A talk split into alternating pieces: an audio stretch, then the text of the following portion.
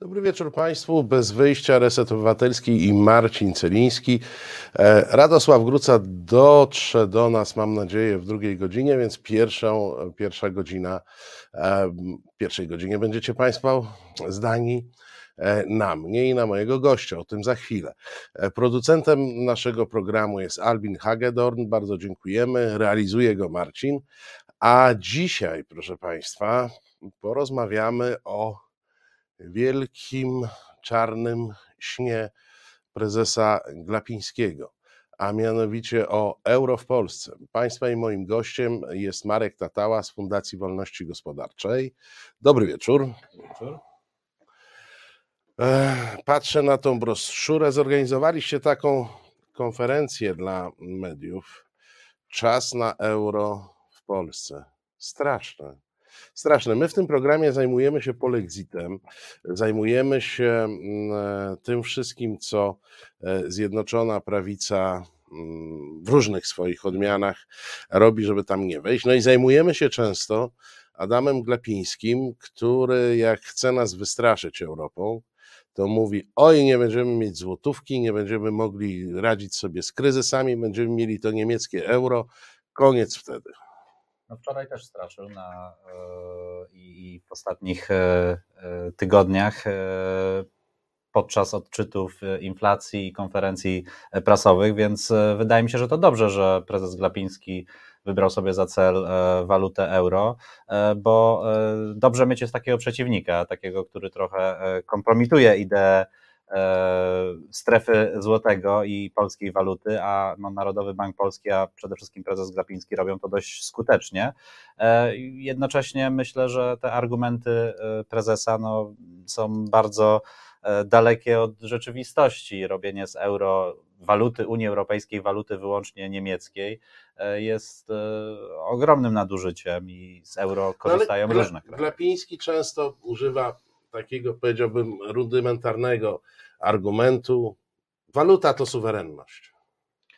No przede wszystkim... Rozumiem, że wy jako głosiciele tezy, że czas na euro w Polsce, jesteście przeciwni polskiej suwerenności.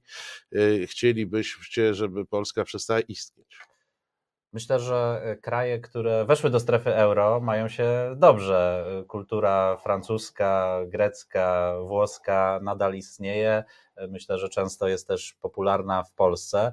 Tak samo ta suwerenność gospodarcza, to, że kraje mają silną walutę, czyli euro, sprawia, że one są bardziej suwerenne, a nie mniej suwerenne. Taki kraj jak Polska i polski złoty no nie należą do zbyt silnych i prestiżowych walut na świecie.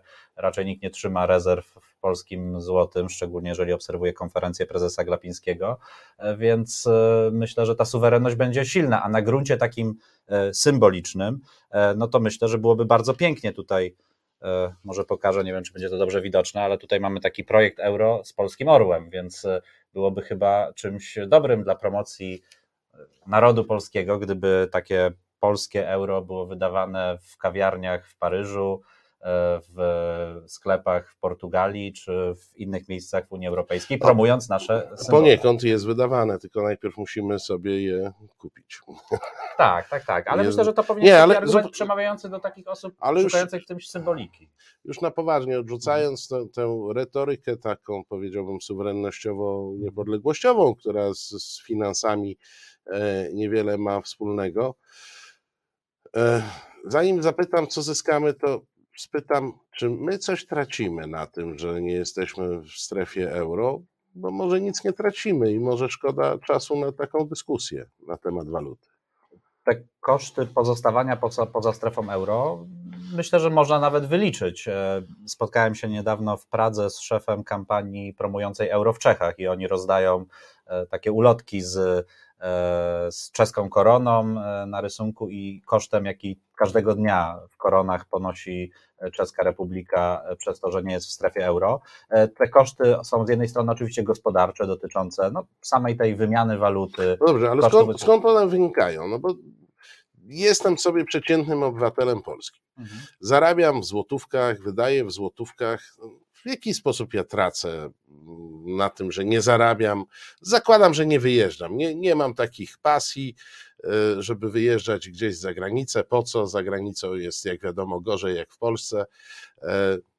Zarabiam w złotówkach, wydaję w złotówkach, nie ma problemu. Gdzie ja tracę? No to o, ostatni taki moment straty to był, były ostatnie miesiące, szczególnie od początku inwazji Rosji na Ukrainę, kiedy polski złoty względem euro się osłabił, no i tracimy my wszyscy konsumenci, kiedy kupujemy coś produkowane w strefie euro przez firmy, które w euro się rozliczają.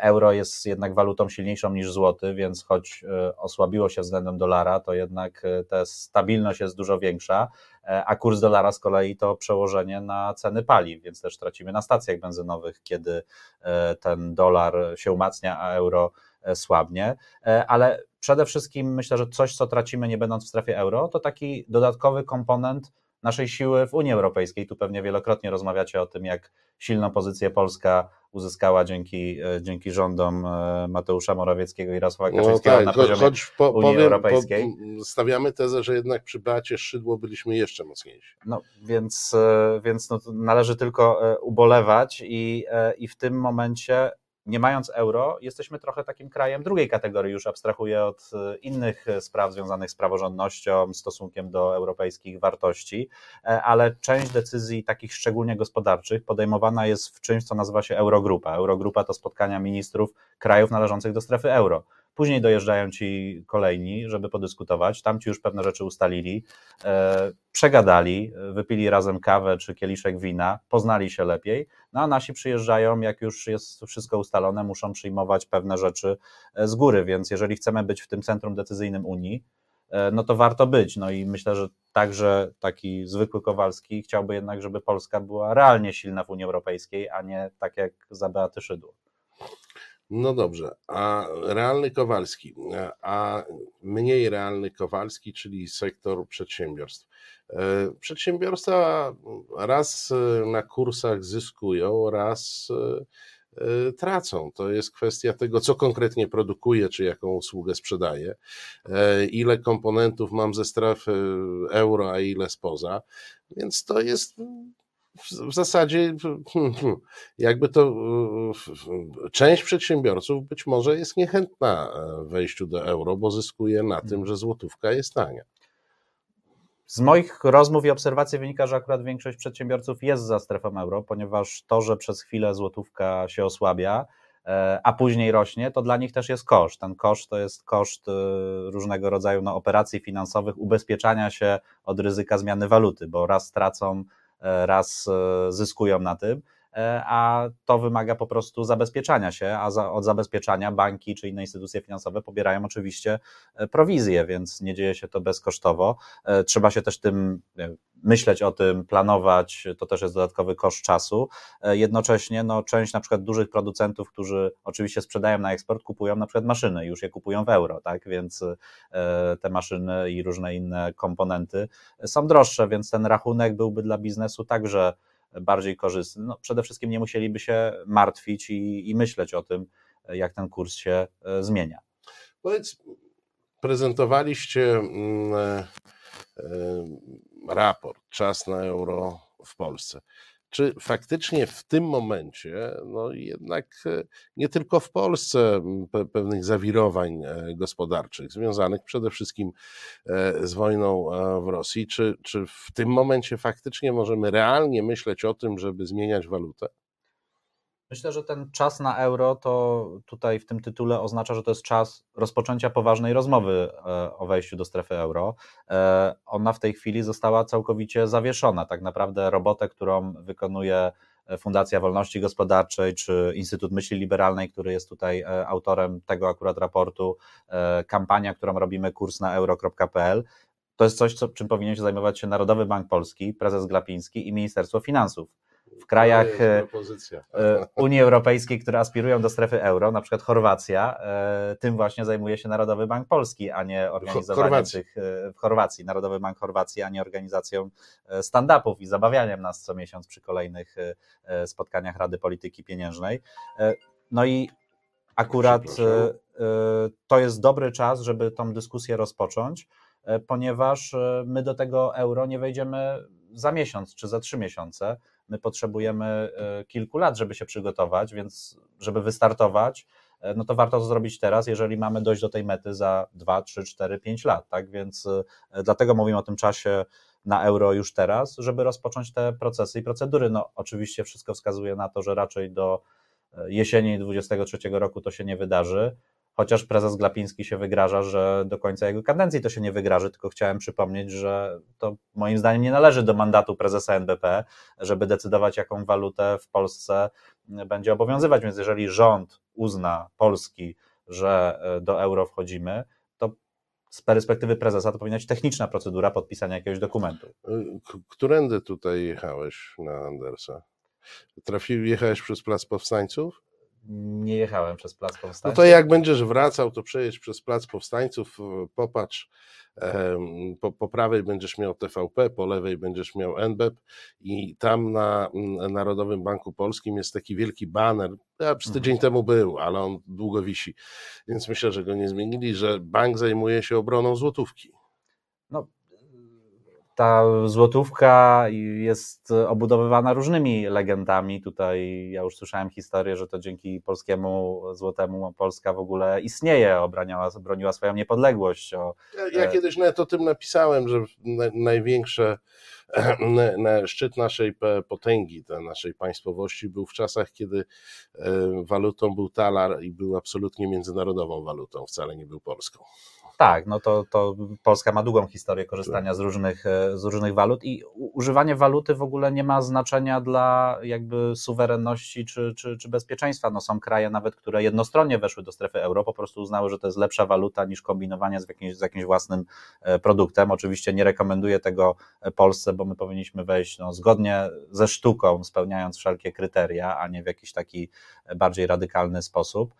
Ale Polska byłaby bezpieczniejsza, gdyby miała walutę euro, także w tych czasach, ponieważ zainteresowanie tym, co dzieje się na wschodniej granicy Polski ze strony zwyczajnego Portugalczyka, Francuza czy Hiszpana byłoby, du, byłoby dużo większe, gdybyśmy tak. byli w strefie euro, bo każde naruszenie naszej suwerenności, nazwijmy tą suwerennością granicznej, byłoby zagrożeniem dla całego systemu pieniężnego, więc nie byłoby to w interesie tych krajów i dlatego byliby bardziej skłonni, żeby na przykład coś robić, żeby nas bronić. Jak już mówimy o wschodzie, to nie byłbym sobą, gdybym nie przypomniał, że armia, która pokonała bolszewików w tysiąc dziewięćset dwudziestym roku, to miała żołd płacony w markach. W markach polskich, ale w markach. To taka ciekawostka historyczna, bo złoty pojawił się dopiero, dopiero kilka lat później. Dobrze, ale powiedz, bo mówisz przygotowanie kilkuletnie. Co, co macie na myśli mówiąc przygotowanie? Czy to oznacza proces dostosowywawczy do kryteriów, które są postawione przed państwami w strefie euro? Przy, no, oglądałem pana premiera Morawieckiego, przy tak silnej gospodarce to my chyba wszystkie je spełniamy, nawet bardziej, czy może jakiś nie? No, prezes Kaczyński to mówił, że euro to jest waluta dla gospodarek silnych, więc tak jakby twierdził, że Polska powątpiewał w zdolności no, ale prezesa z kolei premiera pan Morawieckiego. Mówi, że mamy bardzo silną gospodarkę. Więc słyszałem się, na własne uszy. Muszą się panowie na Nowogrodzkiej spotkać i ustalić wspólną wersję wydarzeń. Kryteria to oczywiście te kryteria konwergencji, te, które trzeba spełnić dotyczące stanu naszych finansów publicznych. My w tej chwili nie, speł- nie spełniamy części z nich. Część spełniamy, na przykład to dotyczące zadłużenia, ale jest jakaś próba majstrowania przy limicie długu publicznego. O ile nie policzymy dobrze, to więc, spełniamy. Więc tego no, na razie jeszcze z tymi ukrytymi funduszami spełniamy, ale no, kto wie, jakie są tutaj plany. Są kryterium dotyczące inflacji, tutaj już jest problem, ponieważ mamy jedną z wyższych inflacji w Unii Europejskiej, także porównując to ze strefą euro, ona w strefie euro jest znacznie niższa niż w Polsce, ale warto zwrócić uwagę, że żeby wejść do strefy euro, to warto wejść jako silna gospodarka, także w tym sensie, żeby mieć bardziej elastyczne przepisy, konkurencyjną gospodarkę. No i tu jest ogromny problem naszego takiego przeregulowania przepisów, bo powinniśmy być w tej strefie euro jak Irlandia, Holandia, czy nawet gospodarka niemiecka, a nie jak Włochy czy Grecja, żeby dobrze w tej strefie euro funkcjonować. Dodatkowo teraz kolejne kraje wchodzą do euro i na przykład w przypadku Bułgarii Komisja Europejska zastanawia się nad jakości, jakością instytucji w Bułgarii, nad przepisami antykorupcyjnymi, uh-huh. szeroko rozumianą praworządnością. Więc no, żeby w ogóle myśleć dzwon, o myśleniu dzwoni mi tu pełni, pewien dzwonek alarmowy, jeśli chodzi o naszą sytuację. Tak, no to, to spojrzenie dzisiaj na kryteria jest dużo szersze, dużo szersze niż kiedyś. Kiedyś to była prosta piłka, parę kryteriów fiskalnych. Dziś Unia patrzy dużo szerzej na jakość instytucji. No i z jednej strony no oczywiście dzisiaj tego też nie spełniamy jako kryteria, ale z drugiej strony być może wejście do strefy euro jako takie światełko w tunelu może być pewnego rodzaju bodźcem, takim azymutem do reform, które miejmy nadzieję nastaną w tym obszarze także, przywracania praworządności i wzmacniania tej niezależności różnych instytucji. No to teraz jeszcze zapytam Cię podstępnie, a kto podejmuje decyzję o wstąpieniu do strefy euro? Yy, no... Podejmuje parę, parę, parę ciał tak naprawdę, bo z jednej strony jest to decyzja polityczna no właśnie. Rządu. Od tego chciałem zacząć, od decyzji, od decyzji politycznej. Abstrahując od meritum procesu dostosowawczego, ja nie znam w Polsce partii, która by jednoznacznie powiedziała, tak, wejdziemy do strefy euro i będzie to za pięć, dziesięć, piętnaście lat, wszystko jedno. Y- Daty chyba żadna partia nie wskazuje. Wskazał ją parę lat temu, paręnaście lat temu już premier Donald Tusk na forum ekonomicznym, nie wyszło. Ale nie wyszedł. Ten dwa tysiące dwunasty rok, no, było to zaraz przed wybuchem kryzysu finansowego. W tej chwili wejście do strefy euro tak mocno i bezpośrednio jest wpisane w program Polski dwa tysiące pięćdziesiąt, w program Nowoczesnej. Mam nadzieję, że Platforma Obywatelska również to wprowadzi do programu. Nikt nie mówi, żeby to był pierwszy postulat, ale, ale e, warto, aby opozycja była, była tutaj zjednoczona. Jeżeli chodzi o lewicę, to tam też chyba głosy są podzielone, bo część wyznaje poglądy takiego no dobra, ale... Varoufakisa, greckiego ekonomisty, mm-hmm, że euro tak, to jest e, to zło. Całe zło. E, no ale e, słuchaj, no, wpisanie sobie jakiejś tak ogólnej deklaracji, wiem, to chyba nawet P S L gdzieś tam ma jakoś na miękko wpisane. Rolnicy też kupują sprzęt rolniczy w euro czasami, więc może im by się natomiast też opłacało. No, nikt z tego nie robi planu politycznego. No, pracujemy nad tym. Po to nasza akcja Kurs na euro kropka p l, ta kampania, żeby także partie zachęcać. Akurat będąc w Pradze, wspomniałem o tym spotkaniu z liderem czeskiej akcji, takiego naszego odpowiednika. Oni zrobili taką tabelkę u siebie na stronie, pokazując nie partie polityczne, ale poszczególnych polityków. Kto jest za euro, kto przeciw, mm-hmm, kto jest neutralny. Mm-hmm. Może to jest taki też, taki powiedzmy, publiczny pręgierz, jest czymś, co, nad czym trzeba, trzeba popracować. Jednocześnie, no, oczywiście ja nie spodziewam się, że euro będzie tematem numer jeden kampanii wyborczej, przynajmniej nie, nie, po stronie opozycji. Ale chodzi mi o, o wejście w takie, bo e, słuchamy liderów politycznych i e, oczywiście wszyscy mówią o praworządności, o pewnym planie na, e, na naprawę. Ostatnio Donald Tusk e, mówił o e, kwestiach klimatycznych, o, o kwestiach, wymieniając wręcz e, w miarę konkretnie, co chciałby co chciałby zrobić. No, euro nie doczekało się takiej konferencji znaczącego lidera, który by powiedział, no mamy w planach to euro, może nie szybko, no ale powiedzmy za piętnaście lat. Myślę, że to się powoli zmienia. To, tak wspomniałem, te programy Nowoczesne i Polski dwa tysiące pięćdziesiąt. Donald Tusk też na paru wystąpieniach wspomniał o euro tym, podczas tego swojego objazdu. Taki trend myślę, że też się zmienia, no bo politycy patrzą na sondaże, a na przykład ostatnie badania Eurobarometru, takich badań opinii, które robi Komisja Europejska, pokazują, że po spadku poparcia dla euro po kryzysie finansowym dochodzi do odbicia. Myślę, że tutaj są dwa takie powody, dlaczego coraz więcej Polaków jednak myśli pozytywnie o tym euro. Po pierwsze, ta sytuacja związana z Ukrainą. Widzieliśmy, co się działo z hrywną i, i, i walutą ukraińską, kiedy ci uchodźcy no, przemieszczali się do Polski, a także kwestia inflacji i w ogóle strefy złotego, w jaki sposób jest ona zarządzana przez prezesa Glapińskiego. Jednocześnie no, w ramach takiej politycznej agendy coś, co powinno być takim krokiem numer jeden, jeżeli uda się oczywiście zmienić coś w rzeczywistości politycznej, to powołanie w Ministerstwie na przykład Finansów pełnomocnika do spraw euro. Takim pierwszym pełnomocnikiem był Ludwik Kotecki, który jest obecnie w Radzie Polityki Pieniężnej. No i to się wydaje takim priorytetem numer jeden, żeby ten pełnomocnik od pierwszego dnia działał, szczególnie, że musi robić robotę podwójną, bo w przeszłości były departamenty dotyczące euro w Narodowym Banku Polskim, ale z tego co wiem, to prezes Glapiński te gabinety wygasił. Usłyszeliśmy niedawno, że nie jeździ nawet na spotkania, na które są zapraszani także prezesi krajów spoza strefy euro, tylko wysyła tam swoją wiceprezes. Nie wiem, czy to ze względów takich, żeby... no może już nie chcę wymieniać waluty, bo jak tam jedzie, to musiałby za kawę zapłacić w euro i stracił... Z pewnym obrzydzeniem, albo tak, z pewnym obrzydzeniem tak. sięgać, sięgać do portfela po tą walutę, ale no to też jest smutne, że, że, że no nie bierzemy udziału w takich spotkaniach na najwyższym szczeblu, takich, gdzie spotykają się jednak także prezesi banków europejskich, z innych, banków centralnych z innych krajów. E Wrócę do, do tego PiSu i do tego nieszczęsnego Glapińskiego. To nie jest przypadkowe to, ta, ta kampania dotycząca suwerenności, bo to oznacza, że mają w PiSie, przechodzę w tej chwili już na tą taką, powiedziałbym, technologię polityczną i mają zdiagnozowane lęki, na których grają. Tak? Takim lękiem są osoby trans, dlatego prezes tam opowiada jakieś dowcipy starego Janusza z Wesela i tym podobne. Mają zdiagnozowaną fobię niemiecką, dlatego ciągle walczą z Niemcami.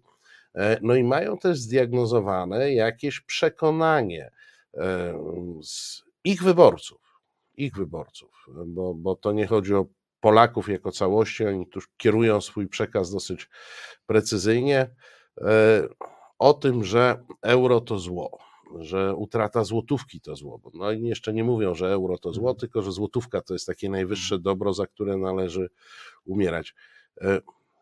Czy są argumenty, które mogłyby ten, tych twardych pisowców antyeuro przekonywać? Wydaje mi się, że jest kilka argumentów. Po pierwsze, te lęki związane są z taką obawą, która jest nie tylko pewnie w elektoracie PiSu, bo ją też widzimy rozmawiając z ludźmi, którzy dość życzliwie myślą o Unii Europejskiej. To jest kwestia drożyzny po wejściu do strefy euro, wzrostu cen, takich trochę ulicznych legend o tym, jak to źle się wydarzyło na Słowacji, I, i na no Litwie, tak, tam, gdzie sondaże pokazują, że większość społeczeństwa... Najbardziej we Włoszech, to pamiętam.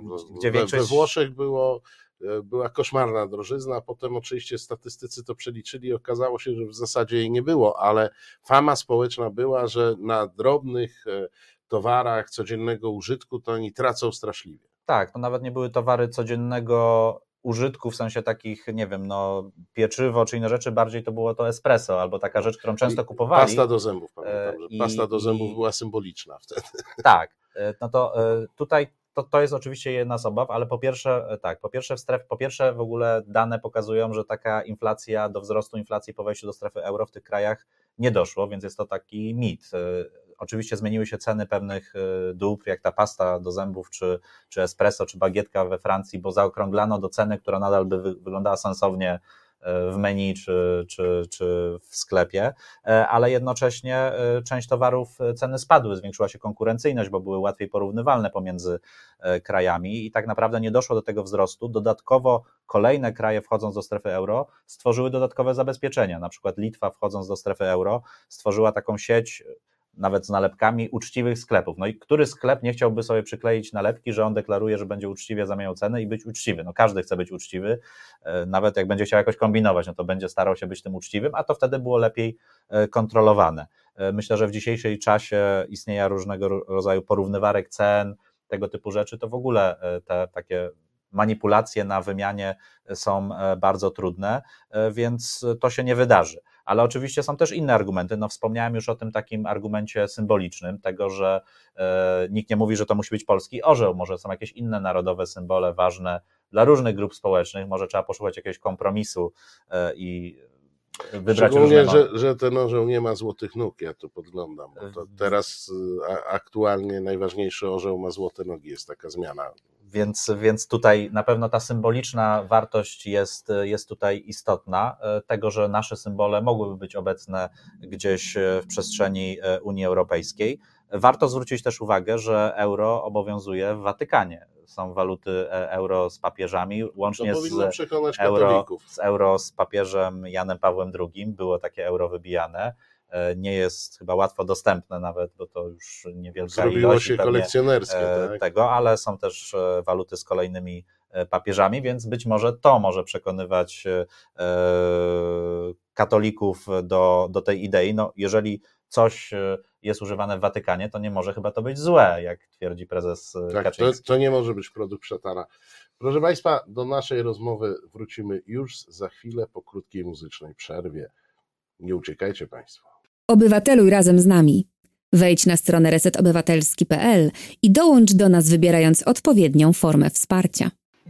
Marcin Celiński, Bez wyjścia, czołówka z, lekko opóźniona, ale jednak była. Jeszcze nie jest koniec programu, więc uznaliśmy, że czołówkę można puścić. Producentem programu nadal jest Albin Hagedorn, bardzo dziękujemy. Realizuje go Marcin, a naszym gościem jest Marek Tatała, prezes Fundacji Wolności Gospodarczej i człowiek, który stara się namawiać na razie, jak rozumiem, polityków, ale z czasem pewnie też Polaków do myśli, że czas, że czas na euro. Przeczytaliśmy w tej przerwie wpisy państwa, no i tam jeden z wpisów jest taki, że Szwecja i Dania sobie są poza euro i jakoś sobie radzą, choć to inna historia. E, tak, no tam była też mowa o tym, że niebawem tylko te kraje razem z Polską pozostaną poza strefą euro. Faktycznie jest w tym dużo prawdy, dlatego że Chorwacja wchodzi od pierwszego stycznia przyszłego roku. Bułgaria chce wejść za dwa trzy lata, jest już w tym systemie przygotowawczym do strefy euro. Rumunia również aspiruje do strefy euro i tam głośno się mówi o tym wejściu. Pozostają oczywiście Czechy i Węgry z naszego regionu, ale w Czechach też trwa jakaś kampania. No ale Orban, Orban zapowiedział, że jest zainteresowany strefą euro. Wydaje mi się, że Wiktor Orbán jest na tyle pragmatycznym politykiem, że jak on policzy, że mu się to w jakiś sposób opłaca, to on może i w pół roku zresztą wejść do strefy euro. Być może i zrobi dwie waluty. No. Więc, jest, więc też bym tak nie liczył tutaj z perspektywy partii rządzącej w Polsce, że będzie jakiś antyeuro-sojusz z Orbánem, bo nagle Orbán może ich tam wykolegować w tym sojuszu. No i pozostają te Dania i Szwecja. Szwecja próbowała wejść do euro, miała referenda przegrane minimalnie i, i to jest taka bariera polityczna. Dania z kolei ma kurs swojej waluty silnie powiązany z euro. On jest w, też w tym systemie takim przedsionku strefy euro, R M dwa, systemie, który, do którego trzeba wejść przed wejściem do strefy euro, jeszcze z niższymi możliwościami wahań, więc tak naprawdę duńska korona zachowuje się tak samo jak euro, oni są jakby w strefie euro, tylko bez posiadania euro, jednocześnie bez posiadania na przykład głosu w tym eurosystemie, systemie banków centralnych, więc myślę, że to nie jest wariant dla nas, bo my chcielibyśmy jednak ten głos także mieć, ale to pokazuje bliskość i takie też błędne używanie Danii jako kraju, które, które euro nie ma, ponieważ oni są bardzo, bardzo, bardzo w euro tak naprawdę i to myślę, że jest istotne, że my po prostu pozostaniemy też osamotnieni, jeżeli ta, to rozszerzenie strefy euro do tego dojdzie. Oczywiście ja wspomniałem tego Orbána, ale tu jest problem, że Unia Europejska musi też chcieć, bo pytałeś, kto decyduje, to polski rząd z jednej strony, ale ktoś też musi chcieć wpuścić kraje do strefy euro i myślę, że po doświadczeniach na przykład Grecji, która pewnymi rzeczami manipulowała wchodząc do strefy euro, ta skrupulatność oceny jakości prowadzenia polityki gospodarczej i nie tylko w kraju będzie dużo wyższa, więc jeszcze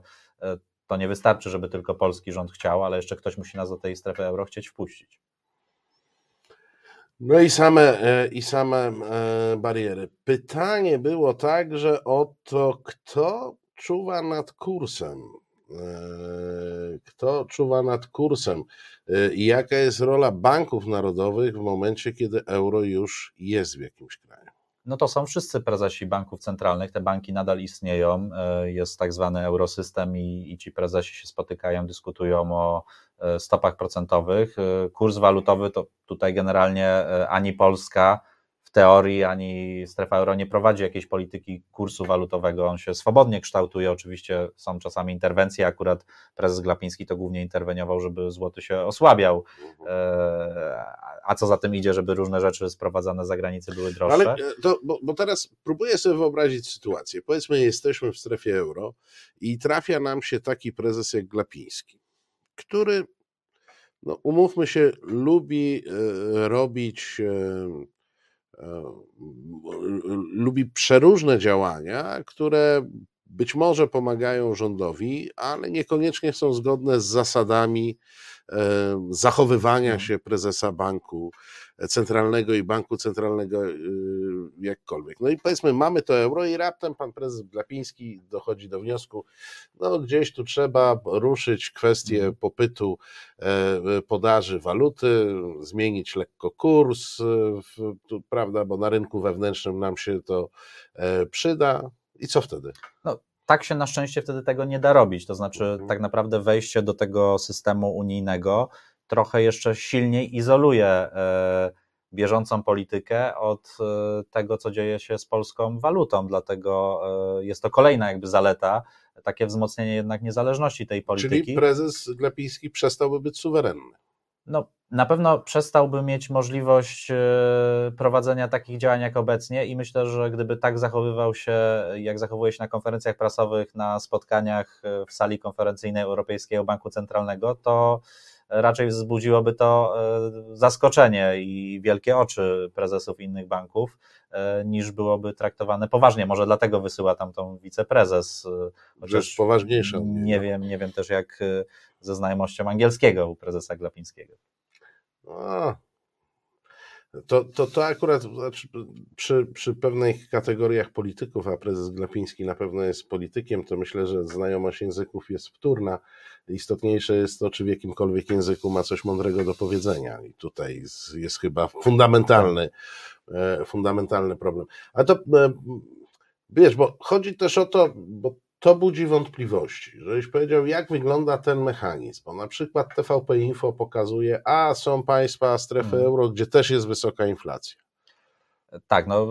Więc euro nas tu w ogóle, nawet przez jakiś czas forsowali tezę, że przy euro to inflację mielibyśmy jeszcze większą, no, po, niż mamy. Potwierdzam, wczoraj, wczoraj przed meczem pokazywali właśnie taki wykres mhm. o tym, że u nas to jest wspaniale, bo inflacja już spada, co prawda pomiędzy październikiem a listopadem wzrosła, a ten spadek jest nieznaczny i prawdopodobnie będzie ona jeszcze wyższa na początku dwa tysiące dwudziestego trzeciego roku, ale już sukces pierwszy został ogłoszony. Pokazywano także Litwę, Łotwę i Estonię jako te przykłady krajów będące w strefie euro, w których inflacja jest wyższa niż w Polsce. Zwracam uwagę, że to są tylko trzy kraje strefy euro, we wszystkich innych jest niższa. W sobotę, o ile dobrze liczę, w niedzielę, ma, i dosyć niedzielę małe gramy, gospodarki. W niedzielę, tak, w niedzielę gramy z Francją, gdzie inflacja wynosi nieco ponad siedem procent, u nas jest siedemnaście przecinek cztery procent. No dobrze, ale ma to, ma to związek z walutą w ogóle jakikolwiek? Nie, po, po pierwsze w tych krajach, po pierwsze to są małe gospodarki, które są bardzo zależne od zawirowań innego rodzaju także na świecie. Wszystkie te gospodarki były o wiele bardziej niż Polska zależne od w kwestiach energetycznych, a także innych, od handlu z Rosją i Białorusią, więc sankcje o wiele mocniej w nie uderzyły, także struktura energetyczna ich gospodarek. No, paradoksalnie jednak ten polski węgiel brunatny w jakiś sposób nie zwiększył aż tak bardzo cen, jak na przykład ropa czy, czy, czy węgiel, który kupowały te kraje. Więc to jest coś, co mocno wpłynęło na, na ceny. E, oczywiście nikt nie mówi, że polityka Europejskiego Banku Centralnego jest doskonała. Ja uważam, że ona nie, ma pewne nie błędy. Nie w tej chwili chodzi o to, żeśmy sobie powiedzieli, gdzie, w jakim zakresie Europejski Bank Centralny nas chroni przed złymi zjawiskami gospodarczymi, a gdzie to w zasadzie nie ma wpływu, tak? bo, bo i tak e, dzieje się to między tak. krajowym ministrem finansów a szefem Banku Centralnego Narodowego. Jest to po części chroni, po części jest to ograniczone, bo oczywiście są ceny, te, koszty tych czynników zewnętrznych, takich jak obecnie energetyka, to tak samo jest oczywiście w polskim przypadku. Oczywiście ten, to hasło put inflacja to jest, to jest oczywiście bzdura, bo to nie jest tak, że sto procent inflacji zależy od Narodowego Banku Polskiego czy polityki, od Putina, ale też nie jest tak, że sto procent zależy od, od N B P tego. Wszyscy, wszyscy przypominają, jest... że przed wojną mieliśmy przekroczone dziesięć procent. Tak, no. Oczywiście. Jest to jakiś podział przed już w pierwszych miesiącach wojny. Wizę Europa, taki think tank prowadzony przez Macieja Bukowskiego, zrobił szacunek, w którym pokazywali, że około dwóch trzecich inflacji to jest ta polityka krajowa. Na jednej z ostatnich... Nasza własna, z której możemy być dumni, a nie ta z zewnątrz. Tak, to jest tak. nasza polska inflacja, sami Czysto sobie ją polska. wytworzyliśmy, prawdziwa polska inflacja. Ostatnio prezes Glapiński, bo z jednej strony słyszymy, że to jest wszystko wina Putina, ostatnio prezes Glapiński nawet rzucił liczbą jednej trzeciej.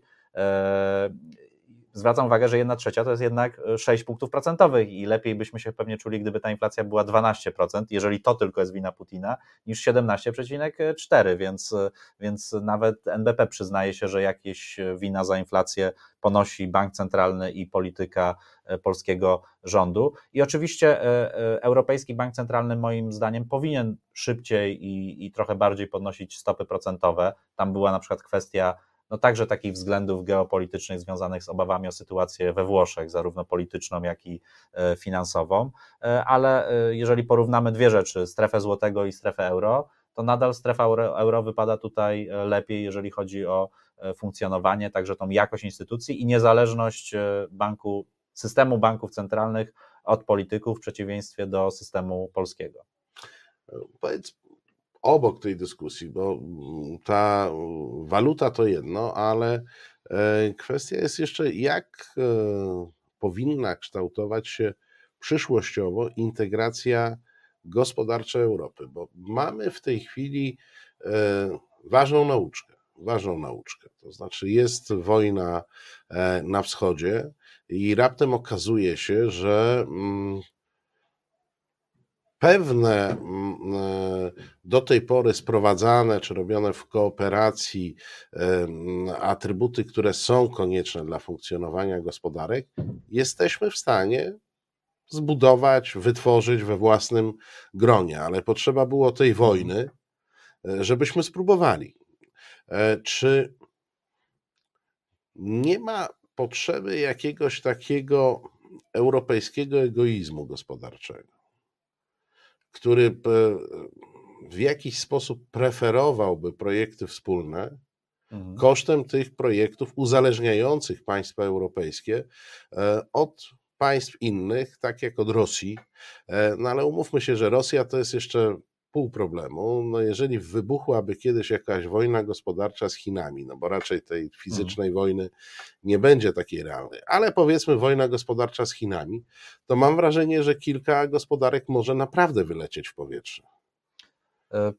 Myślę, że po pierwsze ta wojna pokazała, jak ważna jest współpraca także na polu gospodarczym w Unii Europejskiej i I o ile gorzej by wyglądała sytuacja, gdyby Rosja mogła sobie rozgrywać te interesy pomiędzy dwudziestoma siedmioma krajami osobno, a z tymi robić taki układ, a z tymi mieć taki deal. I każdy by miałby inną cenę gazu i inne warunki dostawy. To by wyglądało tragicznie. Oczywiście były też błędy i tu akurat słusznie i rządzący, i opozycja pokazywali, że te projekty gazowe Niemiec były złym rozwiązaniem. Teraz się przekonujemy, dlaczego, ale jednocześnie no, budowano i rozpoczęto budowę takiej współpracy w zakresie na przykład energetyki w Unii Europejskiej. Moim zdaniem akurat coś, w co powinna Unia inwestować, także w kontekście funduszy unijnych, to znaczy mniej wydawania i w ogóle takich bodźców do wydawania na kolejne, nie wiem, akwaparki, jakąś taką infrastrukturę tylko nakierowaną na daną lokalną społeczność, a więcej na projekty transgraniczne, połączenia energetyczne, połączenia infrastrukturalne, żeby silniej po prostu Europę ze sobą wiązać. Polska już teraz jest bardzo silnie powiązana z Unią Europejską gospodarczą, a oczywiście najsilniej jest powiązana z Niemcami. Gdybym był polskim politykiem odpowiadającym za politykę gospodarczą, to ja bym, a jeszcze obecni są osobami głęboko wierzącymi, to regularnie chodziłbym do kościoła, dając na tacę za dobrą sytuację gospodarczą w Niemczech, bo od tego zależy sytuacja w Polsce. Jak się coś złego zacznie dziać w niemieckiej gospodarce, to polscy przedsiębiorcy, a później ich pracownicy to bardzo szybko od, odczują. Myślę, że też ważne, żeby ta współpraca Unii, ale także innych krajów cywilizacji, nazwijmy to zachodniej, Stanów Zjednoczonych, Kanady, Australii, była jeszcze silniejsza, stąd myślę, że taką rzeczą, do której warto wrócić, która została zatrzymana w jakiejś mierze także przez prezydenturę Donalda Trumpa, no to była taka umowa o współpracy handlowej pomiędzy Unią Europejską a Stanami Zjednoczonymi. Myślę, że to jest dobry czas, żeby także na ten kurs wejść, takiego stworzenia takiej jeszcze większej strefy jak najbardziej wolnego handlu, no bo faktycznie jest Rosja, ale są też Chiny, które z jednej strony wykazują no coraz większy taki autorytaryzm jeszcze w postaci obecnego lidera, zagrożenie dla sytuacji międzynarodowej w Azji w kontekście Tajwanu czy wcześniej Hongkongu, no a jednocześnie są bardzo ważnym graczem gospodarczym, no i jakieś konflikty mogą oczywiście stworzyć taki efekt domina, ale jednocześnie nie stawiałbym na taki ścisły europejski nacjonalizm. No właśnie, są Stany Zjednoczone, są inne kraje, nie wiem, Ameryki Łacińskiej, z którymi warto dalej współpracować, czy inne kraje azjatyckie. Okej. Okay. No tak, zmierzając do finiszu tej rozmowy, środowisko, które wzięło sobie za cel promocję euro, nie, nie, nie da się tego ukryć, jest środowiskiem o poglądach liberalnych gospodarczo. Jednym z głównych argumentów także PiSu przeciwko euro to jest to, że to jest socjalistyczny wynalazek zbiurokratyzowanej Unii Europejskiej, która w ten sposób ogranicza wolność i obywateli, i e, gospodarki. No, po pierwsze, yy, wspominałem już o tym Watykanie, ale jeszcze dodam, że w sali, w której podpisywano traktat tworzący strefę euro, wisiał krzyż, więc yy, warto yy, również o tej symbolice, ale to socjaliści, symbo, symbolice socjaliści cały czas. Pamiętać, yy, ale jednocześnie no, yy, euro było odpowiedzią na system, który polegał na tym, że kraje Unii Europejskiej ze sobą konkurowały, jeżeli chodzi o walutę. Były różnego rodzaju dewaluacje, próba takiej walki wewnętrznej. No, ten system był systemem, który też generował problemy. On generował problemy wewnętrzne, na przykład skoki inflacji w różnych krajach Unii Europejskiej, a jednocześnie no, taką zwiększał konkurencję zamiast współpracy na polu handlowym w Unii Europejskiej, więc było to jakby naturalny kolejny krok po stworzeniu tej strefy wspólnego handlu i, i takiej wymiany handlowej. Ja myślę, że to nie jest projekt liberalny, tylko jest to projekt po prostu europejski, który oczywiście jest powiązany z tą ideą wolnego handlu w, w Unii, ale jednocześnie jest to projekt i o znaczeniu symbolicznym, i o znaczeniu dzisiaj bezpieczeństwa, i wzmacniający taką integrację, w który bardzo mocno byli za, zaangażowani także chadecy, także socjaldemokracja europejska, więc myślę, że coś, co powinno jednoczyć na przykład polską opozycję, no to właśnie ten kurs, kurs na euro w ramach jakiejś współpracy po, miejmy nadzieję, zmianie politycznej w dwa tysiące dwudziestym trzecim roku i to politycy też powinni w programach medialnych o tym euro mówić, jakby nie bać się tego tematu, walczyć z tymi lękami, z tym mitem drożyzny, z tym mitem, że teraz, że tylko przez euro to Słowacy teraz przyjeżdżają na zakupy do supermarketów w Zakopanem. Ja zwracam uwagę, że jak zło, euro jest w telewizji po, taki duży materiał w jak, telewizji jak, polskiej jak, o, jak euro jest, jak prezes Glapiński chce osłabiać euro i euro jest po cztery siedemdziesiąt czy cztery osiemdziesiąt, no to bardzo się opłaca przyjrzeć do Polski na zakupy. Jak euro byłoby po cztery dwadzieścia, to już taki Słowak by pewnie miał mniejsze bodźce, żeby przepalać paliwo i jechać do Polski na zakupy. Tak samo Litwini. Ja pamiętam, że na Litwie to wiele produktów było droższych już przed wejściem Litwy do strefy euro. To jest mała gospodarka, mało konkurencyjna, więc to są takie główne strachy. Poza tym, tak jak powiedziałem, w badaniach opinii i na Litwie, i na Słowacji, jakoś ci obywatele są za tym, żeby te kraje były w strefie euro, choć sobie może tam czasami narzekają na, na to, jak czy narzekają, no może się raczej cieszą, że euro jest silne. Ale ja znam wielu Polaków, którzy narzekają na, złoto, na złotego. No i trzymają oszczędności w innych walutach, tak na wszelki wypadek, więc, więc myślę, że pomimo różnych niedoskonałości strefa euro jest dużo lepszą strefą i lep- o rozwiązaniu na Polski niż strefa złotego. No i proszę Państwa, teraz tylko pytanie, czy y, polscy politycy zechcą, przyjąć, bo to od nich zależy, y, zechcą przyjąć tę optykę, którą proponujecie w raporcie, którą prezentowałeś dzisiaj. Bardzo Ci dziękuję za dzisiejszą rozmowę. Państwa i moim gościem był Marek Tatała, prezes Fundacji Wolności Gospodarczej, a mówiliśmy o euro, konkretnie o walucie. Euro, która zdaniem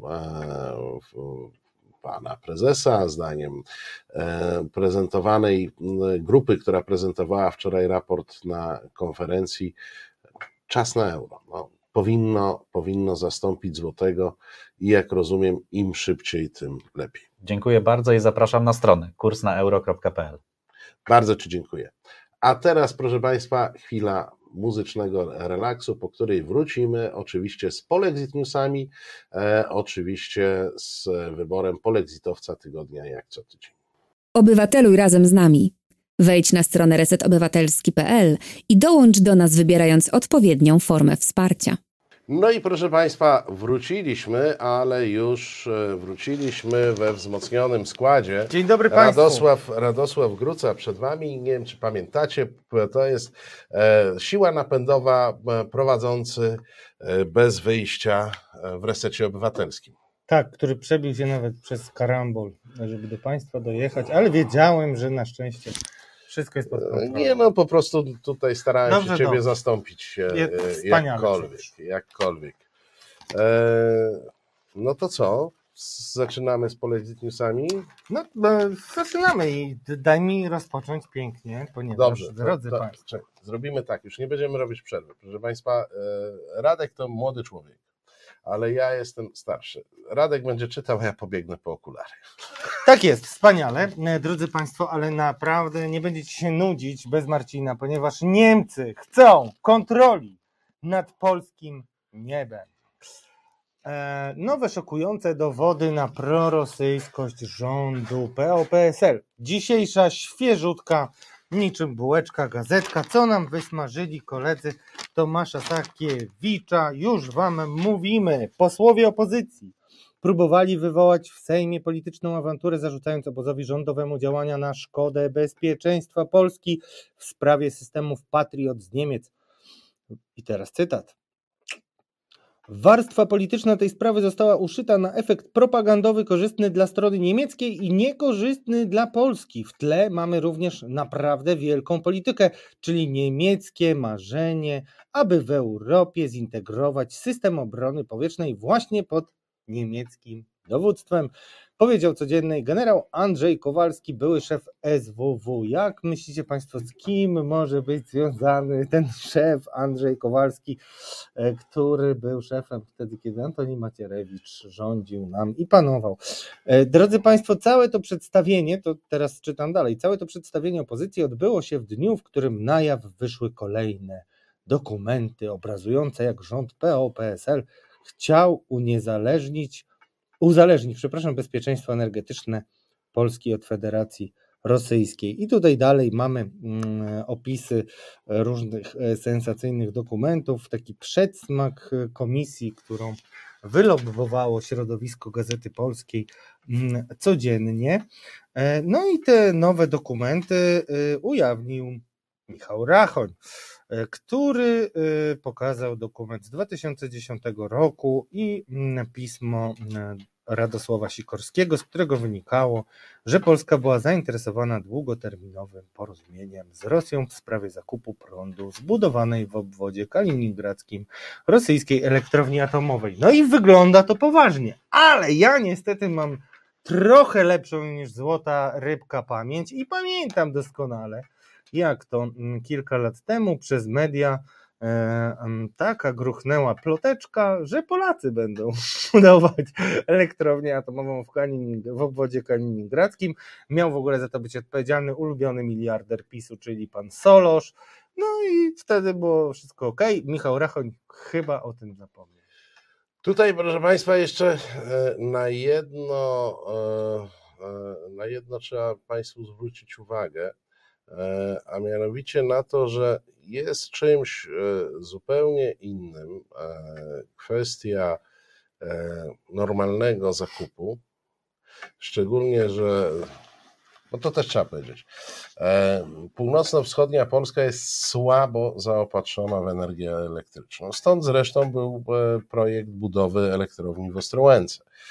Problem z elektrownią Ostrołęce, poza tym, że jej nie ma, tak, choć dużo kosztowała, także polegał na tym, że do Ostrołęki nie dało się logis- zorganizować logistyki, która sprawnie dowoziłaby paliwo węglowe z Polski. Czyli Ostrołęka musiałaby być zaopatrywana skąd? Z Rosji.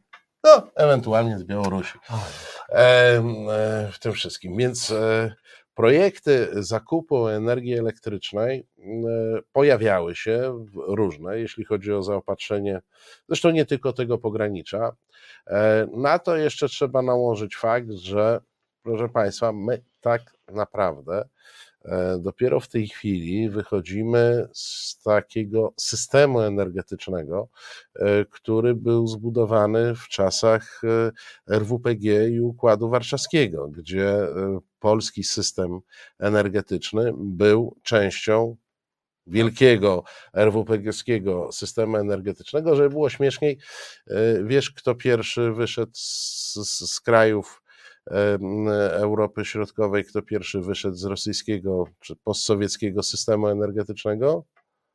No kombinuję, kombinuję, ale przyznam się, przyszła mi do głowy Ukraina, ale to nie. niemożliwe. Nie, nie, kraje nadbałtyckie. No, przez inter interkonektory z, ze Skandynawią e, i wejście tamtą ścieżką. My e, robimy to opornie, ponieważ dla nas by to oznaczało połączenia z Niemcami przede wszystkim. Z Niemcami, rozumiesz?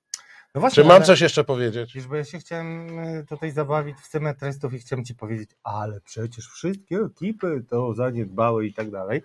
No, ale zadałeś mi ćwieka, no bo przecież ten prorosyjski, proniemiecki, no Niemiec w zasadzie, do, Donaldu Tusk, Herr Donald Tusk, no powinien to jakoś ogarnąć, słabo dla tych Niemców. No, źle pracował dla Niemców, z tego, z tego wynika. Ja, jak, nie, ale mówiąc zupełnie poważnie, się... Aha, poczekaj, dobra. mówiąc no, zupełnie no, poważnie, no. bo ja tak zażartowałem, ja już ci daję oczywiście. Mówiąc zupełnie poważnie, ja, drodzy Państwo, byłem wtedy długoletnim studentem, jeszcze kiedy Platforma drugi raz rządziła drugą kadencję, bo tak przedłużyły mi się te studia, ale zgłębiłem temat europeistyki i ja doskonale pamiętam polityków Platformy, którzy wielokrotnie próbowali oprzeć się różnym niemieckim wpływom i teraz sobie dokładnie to przypomniałem, to chodziło między innymi o kwestie portów i wielu innych rzeczy, znaczy to jest taki, to jest tak daleko idące nadużycie, że my byliśmy tutaj jakąś ekspozyturą niemiecką, że no kiedyś warto się tym zająć, chociaż z tego co słyszę, to ma się tym zająć głównie komisja weryfikacyjna. Weryfikacyjna, w której, proszę Państwa, uwaga, informacja z ostatniej chwili, prawdopodobnie nie będzie nikogo z PiS-u, ponieważ zapis w ustawie mówi, że mogą w niej uczestniczyć tylko osoby o nieposzlakowanej opinii. W związku z czym mamy ich z głowy. Czyli Antoni Macierewicz na pewno ma pewne miejsce. Bo co by się nie działo, to... Przepraszam. Proszę Państwa, ja Państwa zaatakuję rysunkiem. On nie jest jakby bezpośrednio polexitowy, ale moim zdaniem o stanie, stanie ducha braci kremlowskich i PiS-u świadczy. Jest taka stała rubryka najczęściej nieśmiesznych żartów rysunkowych pana Wasiukiewicza w tygodniku Sieci. No i proszę Państwa, oni w tej chwili, w tym najnowszym numerze proponują nam taki żarcik, taki żarcik. Ja Państwu przeczytam na wszelki wypadek, bo wiem, że tu światło odbija. Czyli Marcin będzie kotem. To jest kot kaczora i kot mówi: mam wrażenie, że w Kijowie robią wszystko, abyśmy stanęli po drugiej stronie konfliktu. Tak, proszę Państwa, źli Ukraińcy, um, źli Ukraińcy robią wszystko, żeby um, Kaczyński, tak, bo tu jest, tam na dole jest Kaczyński z kotem, um, aby stanął po... Dru, bo, ta, w ogóle dużo rzeczy schowali, um, które na co dzień u niego widać. Po drugiej stronie po drugiej stronie konfliktu, czyli to jest stan ducha, proszę Państwa, to jest ten tygodnik, który publikował... Ale Marcin, no powiedz mi, bo ty, bo, bo ty masz taki stan ducha, może pozwalając, gdzie, gdzie, gdzie jest żart? Nie, to o nie co żart, chodzi? No, ale wiesz co, to jest, nie wiem, czy kiedyś przeglądałeś czasopisma satyryczne z lat pięćdziesiątych. Szczęśliwie nie. A ja, Satyr... znaczy, a ja wydawało pasjami. mi się, że wszystkie były satyryczne, ale... Nie, nie, a ja pasjami. Wiesz, tak jak, jak brałeś tam te pisma, czy, czy te... Żarty z punktu widzenia propagandy przestają być śmieszne, wiesz. Ostatnio, no, więc to jest ta, taki rysunek, jaki mógłby się ukazać w Trybunie Ludu w pięćdziesiątym pierwszym na temat Amerykanów na przykład, nie? Boki zrywać, nikt nie wie, o co chodzi w tym żarcie, ale to chodzi o ten przekaz, tak? Chodzi o ten przekaz. Ja zresztą ostatnio słyszałem, tylko wybaczcie Państwo, pamięć słaba, jakąś dyskusję na temat kina i na temat, ktoś postawił tezę, że jak za bardzo propaganda wchodzi, to kino nie wychodzi. I mowa była o tych propagandówkach, bo my w tej chwili, proszę Państwa, bardzo dużo produkujemy filmów, nie wiem czy wiesz, przeważnie patriotycznych. Nikt ich wprawdzie nie ogląda poza ich twórcami, ale są dobrze finansowane, ha, to, więc... To ty źle w, jakby myślisz o twórcach. Proszę. A, że twórcy no, też nie oglądają. No, tak. Nie oglądają, słuchaj, nie, bo oni muszą, jak tną, wiesz, i tak dalej. No, tym zawsze jest oficjalna premiera, no to, to wiesz, mo, może przysypiają na tych własnych filmach.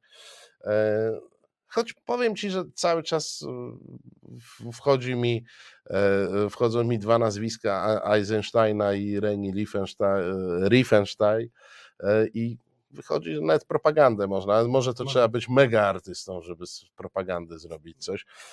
Pan Wasiukiewicz nie jest mega, nie jest mega artystą i proszę Państwa, news, który jest absolutnym zaskoczeniem.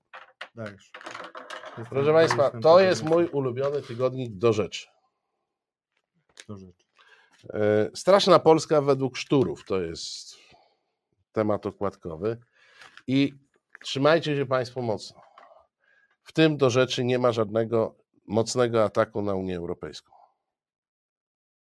O kurczę, co tu się stało? Nie wiem, co tu się od Janie Pawliło. E, oczywiście tam jakby bardzo Małe jakieś, tam... jakieś zaczepki są, ale nie ma żadnego tekstu na temat tego, jaka Unia Europejska i Europa jest zła. Oni się w tym e, numerze zajmują przede wszystkim tranzycją. No, no. Jest chyba z pięć tekstów. Odrabiają lekcje, ale to jest taki ich ulubiony temat. No. Tak trochę... Jest w środku z, pię z pięć tekstów na temat tego, dlaczego trans to zło i z różnych tam, który papież co powiedział i tak dalej. Oczekuję wyrazu współczucia i szturmu modlitewnego, bo ja to przeczytałem. No a poza tym jest, jest duży tekst na temat obu szturów, czyli obu, obu aktorów. Jeden jest gorszy od drugiego, po tekście nie wiem, który jest gorszy. Obaj są straszni. No i o, tak, no, oni ba, mają sztur, no ba, to sztur, tak, tak. Prawie jak sztur. Nie, nie, zresztą tak. Oni są pochodzenia austriackiego. To kiedyś e, Sztur senior opowiadał, a, to też nie, no, to też ja nie wiem, no, Hitler, nie? Tak. Żeby, ja widzę, że ty jesteś, mógłbyś redagować gazetki takie, ja jestem e, jakieś sformatowane. Jesteś prawidłowo e, S, s, s, sformatowany, ale jestem w ciężkim szoku, proszę Państwa, to jest pi pierwszy taki numer od wielu, nie, nie wiem jak, ilu tygodni, w, w, a może nawet lat, kiedy nie ma takiego ostrego, porządnego ataku na Unię Europejską. No zgroza, nie wiem co tam się zadziało, nie wiem co tam się zadziało. Ja Państwu powiem tak, że Oglądajcie Państwo, e, oglądajcie Państwo jutro, prawda nas zaboli, bo nie dość, że tutaj nie ma mm, antyeuropejskiego tekstu, to jeszcze może się okazać, że na portalu T V P Info pojawił się jeden prawdziwy tekst.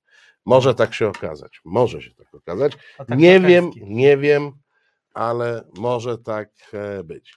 No ale na braci kremlowskich zawsze można... E, można liczyć. Pamiętasz, że e, jak na Zawiszę. Zawiszę to z krzyżakami. Jak, z, jak, że kogo zawieszą, zawiszą, tak? E, jak pamiętasz, e, w Psach pierwszych byli bracia słabi, był wielki Jasne. I mały, nie? No, no to wielki napisał wstępniaka, czyli Michał. E, napisał wstępniaka, który od razu ostrzegam, kwalifikuje go. Wiesz, do czego go kwalifikuje? Nie, nie, do udziału w konkursie e, e, dzisiejszym. Posłuchajcie Państwo, co pisze pan redaktor Michał Kremlowski. Klimat i atmosfera Parlamentu Europejskiego, zarówno w Strasburgu, jak i w Brukseli, przy każdej wizycie działa na mnie depresyjnie. To wiele tłumaczy. Tak, to nie tak. Wysyłajcie Karnowskiego do Parlamentu Europejskiego, bo chłop popada w depresję. Wyobrażam sobie, że tak musiały wyglądać turnusy w pionierskim obozie Artiek na Krymie. W każdym zakątku tego gmachu człowiek styka się z jakąś kampanią naprawczą i reedukacyjną. Jest świadkiem walki z kryjącym się za każdym rogiem faszyzmem. Jest mu wmawiane ciągłe poczucie winy, że za mało zrobił dla postępu ludzkości i dobra planety. Ale najgorsze są dominujący infantylizm i poczucie upupienia każdego. Naprawdę, na tym tle polski Sejm jest oazą wolności i powagi. Przepraszam Państwa, trudno mi utrzymać powagę. A posłowie są traktowani jak godni szacunku reprezentanci wyborców. W Brukseli i Strasburgu poseł de facto nie jest traktowany jako czyjkolwiek przedstawiciel, ale element wielkiego projektu. Dostał szansę kooptacji do kręgu bogactwa i może z niego korzystać albo sam postawić się na marginesie. Im więcej pieśni o wartości zróżnicowania śpiewają, tym trudniej wypowiedzieć zdanie odmienne, nie mówiąc o już o, wypłynięciu na brutal, o wpłynięciu na brutalną maszynerię władzy. Później jest opis kolejnych e, straszliwych rzeczy, e, ale po co ten opis istnieje? Bo znalazł się heros. Znalazł się człowiek, który mimo tej atmosfery upupienia, infantylizmu dominującego i w ogóle poczucia winy działa. Bo dlatego z dużym podziwem patrzę na tych polityków, którzy się nie poddają i mówią autorom tej parodii demokracji prawdę. Jednym z nich jest przewodniczący fak- frakcji E K R, profesor Ryszard Legutko. Dwie minuty gorzkiej prawdy, a prawda jest taka, że Parlament Europejski wyrządził wiele szkód w Europie. Stwierdził podczas debaty z okazji siedemdziesięciolecia Parlamentu Europejskiego. Parlament zainfekował europejską przestrzeń bezwstydną partyjnością, a infekcja stała się zaraźliwa, tak zaraźliwa, że rozprzestrzeniła się na inne instytucje, takie jak Komisja Europejska. Parlament porzucił też podstawową funkcję reprezentowania ludzi. Zamiast tego stał się machiną do realizacji tak zwanego projektu europejskiego, Zraza, zrażając przy tym miliony wyborców. Pan Legutko jest generalnie bohaterem z racji tego, że na uroczystej sesji, jak to na uroczystej sesji, była sobie to taka akademia ku czci, raptem wyskoczył i puścił bąka. I jest z tego dumny. A mało tego, że jest z tego dumny, to jeszcze dumny z niego jest Michał Karnowski, redaktor naczelny tygodnika Sieci, którego się martwiłem tydzień temu, ponieważ nie pisał wstępniaka, no ale muszę powiedzieć, że ten wstępniak z kolejnego numeru no, robi za dwa albo za trzy wstępniaki. Wiecie Państwo, nawet nie chcę się dementować, tak jak ten Parlament Europejski tak bardzo, prawda, nie reprezentuje ludzi, to niby dlaczego ludzie głosują non-stop na główne partie, a nie chcą głosować na pana Legutkę i jego, i partie skupione w E K R, czyli w europejskich konserwatystach, reformatorach. Może to społeczeństwo europejskie trzeba wymienić, a to wtedy się wymieni ten parlament. No pracuj, pracują nad tym, znaczy są, jest cała agenda, zresztą ym, taki bąk, ym, tak piękną metaforę tutaj użyłeś, taki bąk wyskoczył kiedyś jeszcze z buzi Zbigniewa Ziobro, kiedy jeszcze Zbigniew Ziobro był w Europarlamencie i to tak nawiązujemy do tej narracji, drodzy Państwo, o tym, że nie skarży się Brukseli na Polskę, bo jest to zaprzaństwo, zdrada i tak dalej i on wtedy przecież wyszedł przy zupełnie innej okazji, wyszedł i powiedział, a tutaj jest łamane prawo opozycji w naszym kraju i ludzie, i po, to naprawdę kopary opadły im, bo to jakby nie było na temat zupełnie, jakby można sobie dyskutować, ale tak jakby wychodzi, no i tutaj jest bardzo podobna sytuacja, generalnie nie przejmują się tematami rozmów nasi politycy nie przejmują się też czymś takim jak czas na wypowiedź.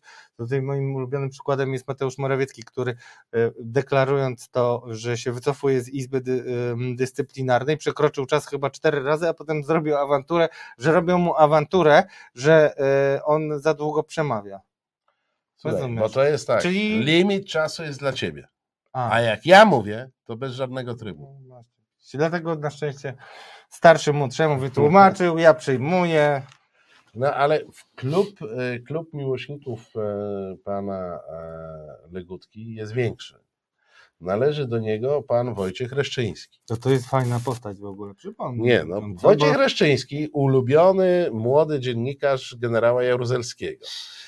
W sieci państwo wszędzie znajdziecie takie e, zdjęcia ze spotkań, no prawie że, się, prawie, że się całują.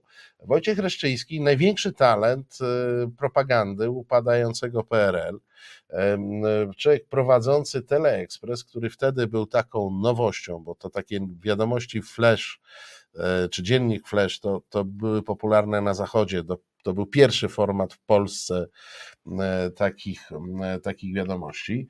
E, oczywiście mówił w tym Teleekspresie to, co należało mówić. Teleekspres, nie pamiętam, w osiemdziesiątym szóstym jakoś tak te, te rejony e, wystartował. E, I oczywiście był wiernym, e, wiernym sługą e, P R L-u aż do końca P R L-u. A jak się e, koniec P R L-u zbliżył, to powiedział, że premier Mazowiecki jest dla niego jak ojciec. Można. Ale kiedy tylko w wyborach prezydenckich okazywało się, że premier Mazowiecki nie zostanie prezydentem, tylko zostanie prezydentem Lech Wałęsa. To ojcem został? Lech Wałęsa! Sam widzisz. Tak. No, w tej chwili e, Wojciech Reszczyński jest, jest ostoją konserwatyzmu polskiego. Jest ostoją konserwatyzmu i takiego fundamentalnego e, katolicyzmu. Tak, jest taką że, busolą moralną też, tak, zauważyłem. No, jest autorytetem wskazuje. moralnym prawicy. Pan z telewizji. Jak mhm. sama nazwa wskazuje. I też że... jest e, arbitrem smaku dziennikarskiego. Oczywiście. Też, właśnie... I jest fanem profesora Legutki i jego wystąpienia. O pewnym szczególnym momencie w trakcie uroczystej sesji Parlamentu Europejskiego w siedemdziesięciolecie jego istnienia pisze portal w polityce kropka p l. Wczoraj było obecnych troje premierów, zachwycało się nad różnorodnością i nagle wychodzi facet, który ma inny punkt widzenia i oni wpadają we wściekłość, tupią, gwiżdżą, obrażają. Mówienie o różnorodności to kłamstwo. Tych trzech byłych premierów to najprawdopodobniej Buzek, Belka i Cimoszewicz, bo łącznie jest ich pięcioro, wliczając Kopacz i Millera, to jest mowa o polskich premierach w Europarlamencie.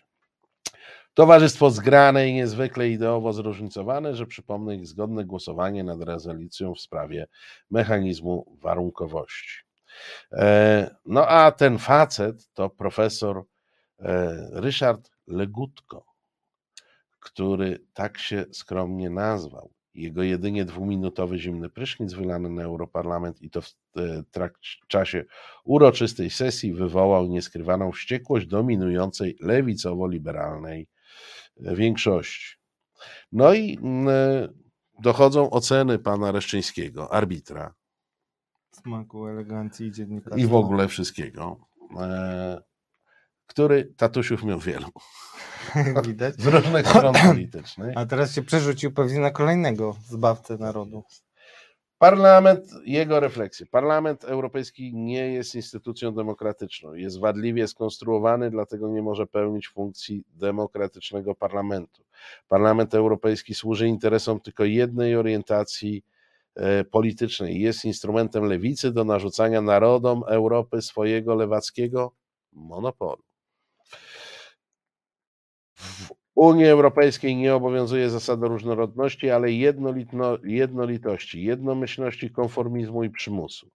Jednomyślności wymuszanej i egzekwowanej, czy to w postaci powszechnej krytyki, czy piętnowania, kończąc na karach finansowych i wykluczeniu. Ta jednomyślność to przeciwieństwo różnorodności. To cecha, mówiąc, to inaczej mówiąc, jednostajność. Główna cecha cywilizacji bizantyńskiej i turańskiej. Radku, wyjaśnij Państwu, co to jest cywilizacja turańska. No właśnie... Obcych, a nawet wrogich cywilizacji. Nie, cywilizacja turańska to jest ta na wschód od Bizancjum jeszcze. Aha. E... Nie, bo myślałem, że to jest jakaś głębsza myśl. Nie, nie, nie, nie, nie. To ja chciałem, to myślałem, podchwytliwe że... pytanie zadałeś. Nie było podchwytliwe, myślałem, wystawiłem ci piłkę, żebyś tutaj tak jest, żebym strzelił jak Lewandowski, Argentynia. No właśnie tak strzeliłem. I tak wyszło. I tak wyszło. e... Jednostajność to fałszywy spokój. Aha, bo to jest wrogie cywilizacji łacińsko-chrześcijańskiej. Jednostajność to fałszywy spokój dla zapewnienia sobie bezpieczeństwa konformizmu. No i później jest, że bizantynizm to jest wymysł niemiecki na dzisiaj w Unii Europejskiej, żeby już nie było żadnych wątpliwości. Ale gdzieś umknęło po drodze ja kolegę kremlowskiego, czyli dużego brata, czyli Michała Karnowskiego, nominuje, uważam, że i za ten wstępniak, i za nieustanną miłość do profesora Legutki, i za kolejną z fascynujących rozmów, jaką przeprowadzili bracia Karnowscy w tym tygodniu, proszę Państwa, nie było ambasadora rosyjskiego, był za to Ryszard Terlecki. Ja do tego jeszcze wrócę, a rozumiem, że Ty masz tutaj jeszcze... Ja wam chcę Państwu pokazać też, jak się to robi, bo... bo może byś zgłosił drugiego kandydata. A, drugi kandydat, no właśnie, no drugi kandydat wydaje się być oczywisty. Znaczy, moim zdaniem, no, Gazeta Polska przeszła samą siebie. Uległość... To nie jest łatwe. Nie, no tak, bo wysokość poprzeczka, tutaj specjalna komisja, drodzy Państwo, radosna, specjalna komisja to jest, czyli ta komisja, która w roku dwa tysiące dwudziestym drugim będzie się zajmować tym, co się działo w latach dwa tysiące siedem do dwa tysiące piętnastego. To jest bardzo ciekawy pomysł, ale chcę pokazać Państwu, jak to się jeszcze ma do kwestii pieniędzy, których nie ma. I o tym rozmawialiśmy w zeszłym tygodniu. Państwo już wiecie, że budżet jest wydrenowany do spodu. No i podobno niedawno prezes Jarosław Kaczyński powiedział, że nie ma możliwości, musimy te pieniądze wyciągnąć. Walczmy o to, żeby było w pierwszym kwartale, bo jak nie będzie w pierwszym, to już nie będzie. Ja wiem od posłów, którzy jeździli do Brukseli, że ich nie będzie w przyszłym roku, na pewno do wyborów. Zobaczymy, kto ma rację. Ale krótko na temat. Wiecie Państwo, i to też jest istotny news, który w zasadzie nie powinien być polexitowy, ale się wpisuje w problemy tej ekipy, bo jeżeli ona się cofa krok, to pewnie cofa krok w kierunku Niemiec, bym powiedział, czyli na zachód, to wtedy znaczy, że zaraz będą trzy kroki w kierunku wschodu. Ja tak myślę. I drodzy Państwo, chcę Wam pokazać, jak relacjonują prorządowe media sytuację z Tuleją, bo jak wiadomo, przywrócenie Tulei do orzekania przybliża nas generalnie do takiego symbolicznego wysyłania sygnału, że my chcemy jednak skończyć z tym tresowaniem sędziów. Ale jak jest to przedstawiane w gazetach jedynych słusznych, drodzy Państwo. Okazuje się, że w tych jedynie słusznych mamy odnotowaną sprawę Tulei i ta sprawa Tulei jest odnotowana na stronie piątej i tutaj mamy: Tuleja nie poniesie odpowiedzialności. W tekście, który nie jest krótki, króciutki, nie pojawia się w ogóle Unia Europejska, w ogóle nie ma takiego tematu. Jest oczywiście jazda na kastę, natomiast, no to jak powiedziałem, fakty są takie, że to przybliża nas do K P O.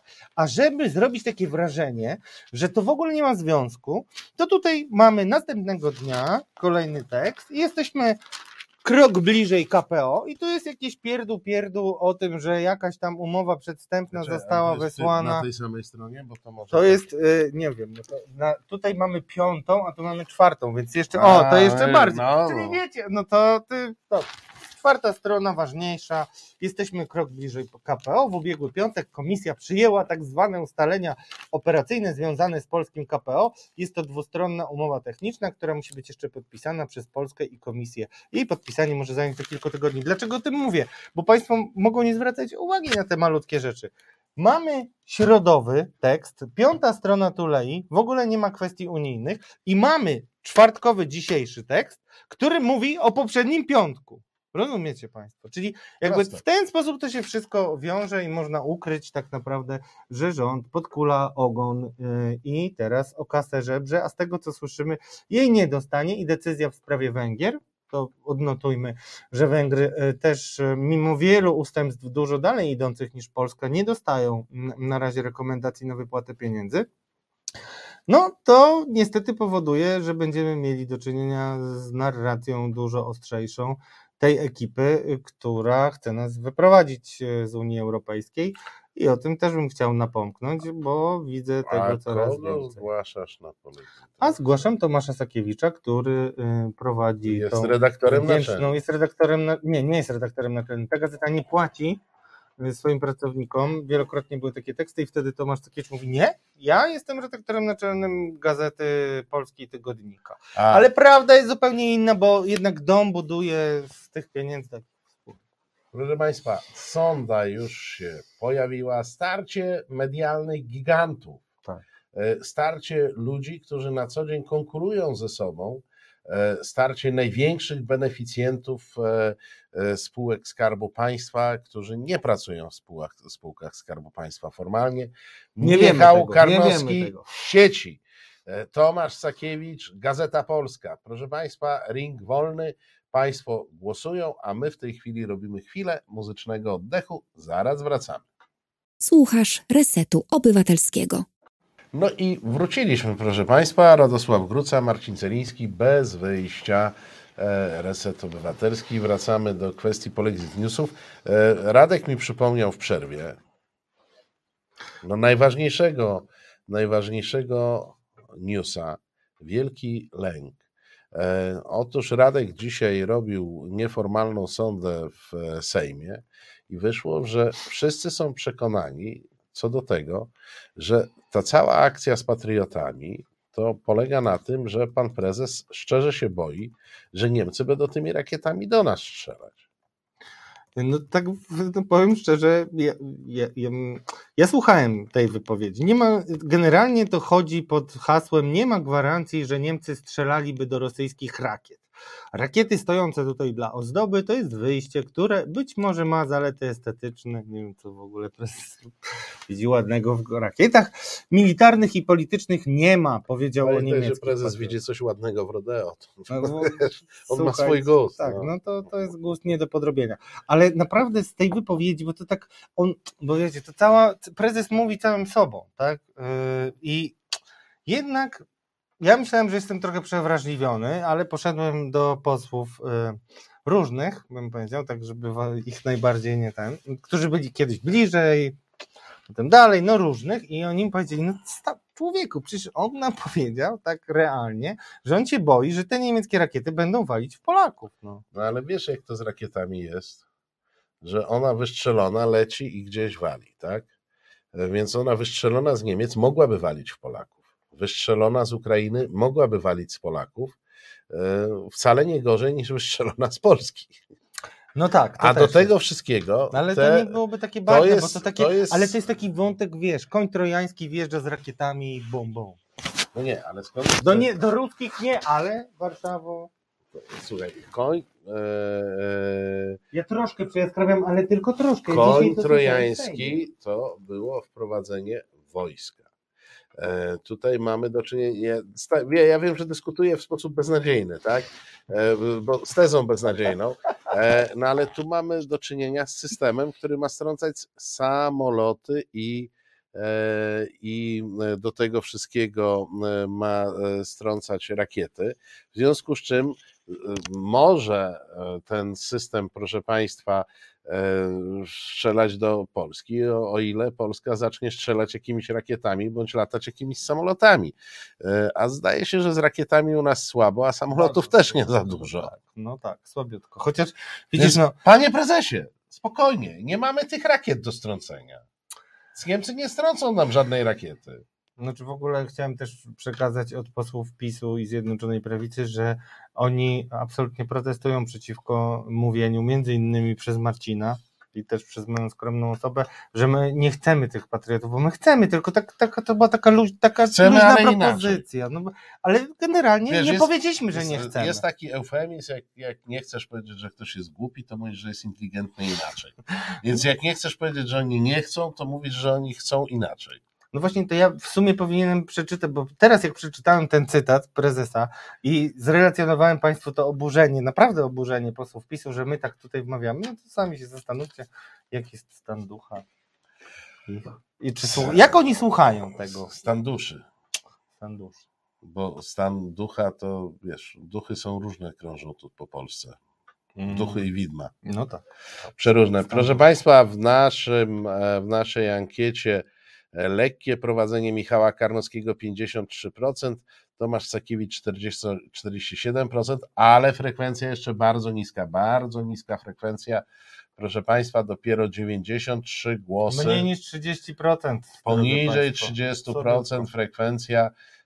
Ja powtórzę się, co tydzień to mówię, z taką frekwencją to, proszę Państwa, wybory nie będą ważne i ruch kontroli wyborów, czy te, jak on tam te oddziały, no to tam jakieś brygady, czy, czy, czy bataliony um, obrony wyborów nie uznają tego typu, tego typu um, wyborów. To jest pewne. Proszę Państwa. Daj, daj psu przemówić. Tak. Yy... My w ogóle, pamiętacie pieska naszego, który był z nami i w ogóle my jesteśmy psiarze, nie jesteśmy kociarzami, nie? Ty też. Tak, nie jesteśmy kociarzami, ja mam trójkę podopiecznych yy, piesków, więc za kociarza nie można mnie uznać, szczególnie, że cała trójka na koty reaguje po psiemu, czyli no. bardzo, e, bardzo nerwową. Proszę Państwa, możecie nie poznać. Ten przystojny jegomość to jest pan marszałek Terlecki. Ksywa pies. Ogolony, jakiś taki wygładzony, nieźle przypudrowany. Myślę, że był lifting też w Photoshopie, ale... No pewnie Photoshop pomógł, bo Photoshop nie przeszkadza. Jak go dziś widziałem i to nie jest ta sama osoba. Przepraszam. Może on był młodszy, jak udzielał tego wywiadu, to z tydzień temu było. Pan Terlecki zastąpił pana ambasadora Rosji w rozmowie z Jackiem i Michałem Karnowskim. Stawia tezę, że wiosną odżyjemy i chodzi oczywiście o PiS, że to w tej chwili są przejściowe trudności, wiosną odżyjemy. Oczywiście wywiad długi, w większości poświęcony problemom, problemom partyjnym. Drapią lukier. Tak, tak. Bo, bo, bo tam oni, nie wiem czy pamiętacie, muszę to powiedzieć, Michał Karnowski, kiedy był gwiazdą i też ze mną pracował w dzienniku, o którym mówiło się na mieście Der Dziennik, a wtedy mu to nie przeszkadzało, to wtedy występował w takiej reklamówce, jesteśmy z dziennika, strajkujemy ten lukier, lukier zdrapujemy do władzy. Tak, tak, zdrapuje lukier jak zwykle. Tak. Proszę Państwa, ale pojawiają się wątki europejskie. Pan marszałek Terlecki jest specjalistą od wszystkiego, więc od Europy też. Oczywiście czytam z pytaniami, żebyście Państwo wiedzieli, że ta praca nad wywiadem jest pracą wspólną i spójną obu pytających i odpowiadającego, bo to, to żebyście Państwo tej poetyki nie zgubili. Zespół, zespół. Obecnie pytanie zaczepne, ostre, dojeżdżające, drapiące lukier. Obecnie to napięcie dotyczy głównie podejścia do konfliktów z Unią Europejską. Tam chodzi o różnice pomiędzy, no, o spory z Solidarną Polską. Sam PiS też chwilami nie jest pewien, którą drogą pójść. Konfrontacyjną, czy też mocno elastyczną.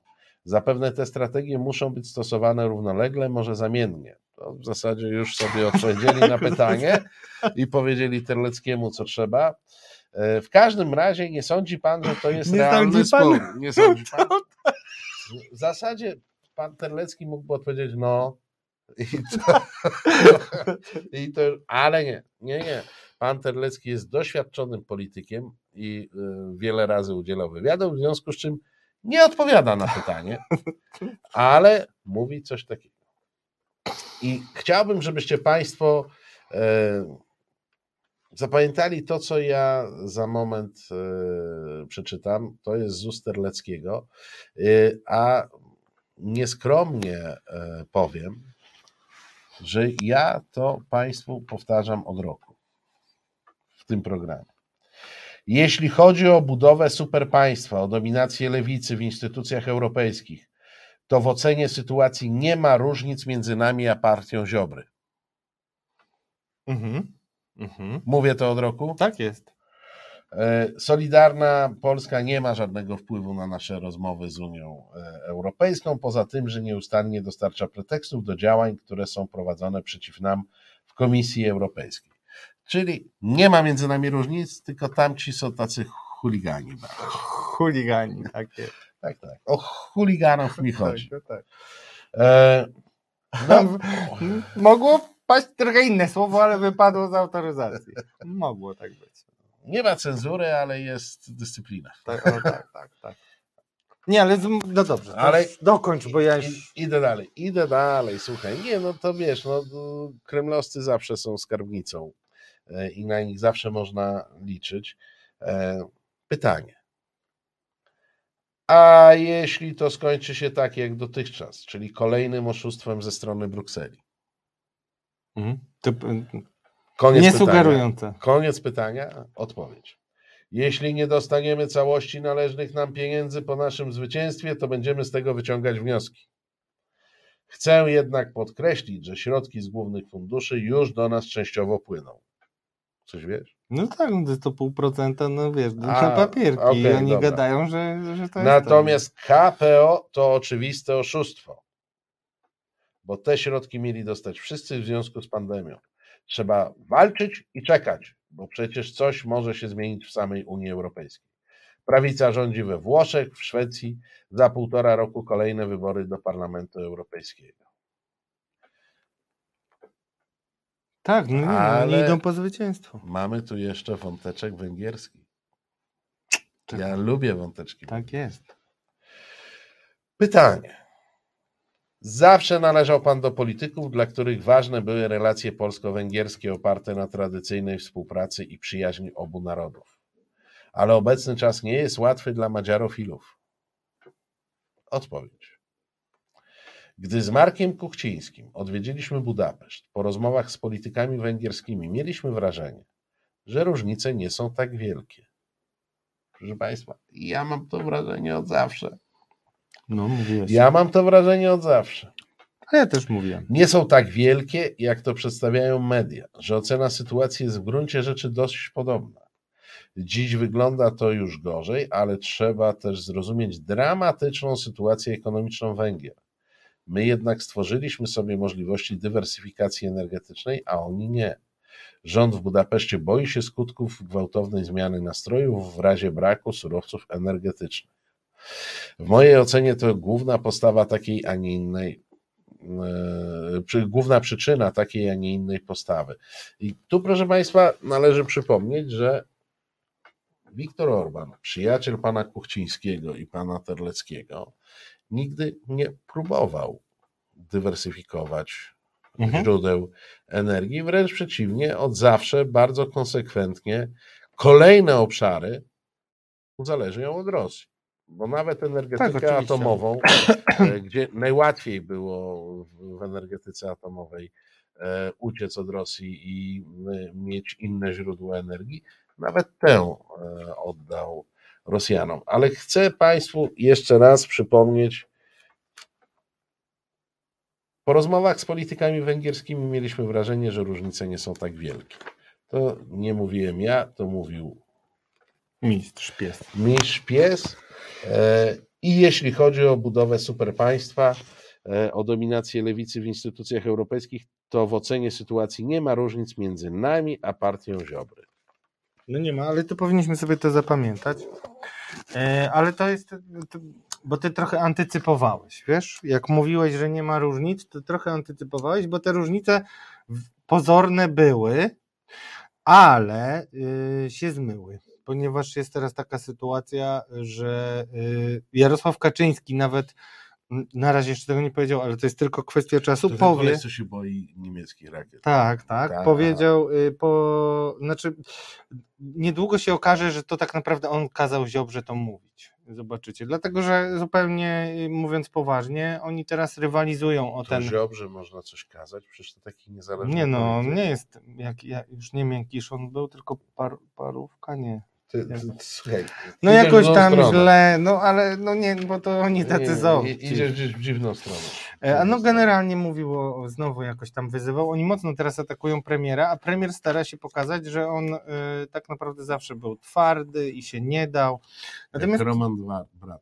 Natomiast to jest bardzo istotna sytuacja i y, w zasadzie warto na to y, spojrzeć, y, na tę sytuację. Zresztą, drodzy Państwo, ja czekam, może mi napiszecie, że Zbigniew Ziobro stracił stanowisko. Moim zdaniem to się nie zdarzy, ale właśnie teraz zaraz będzie trwało y, głosowanie.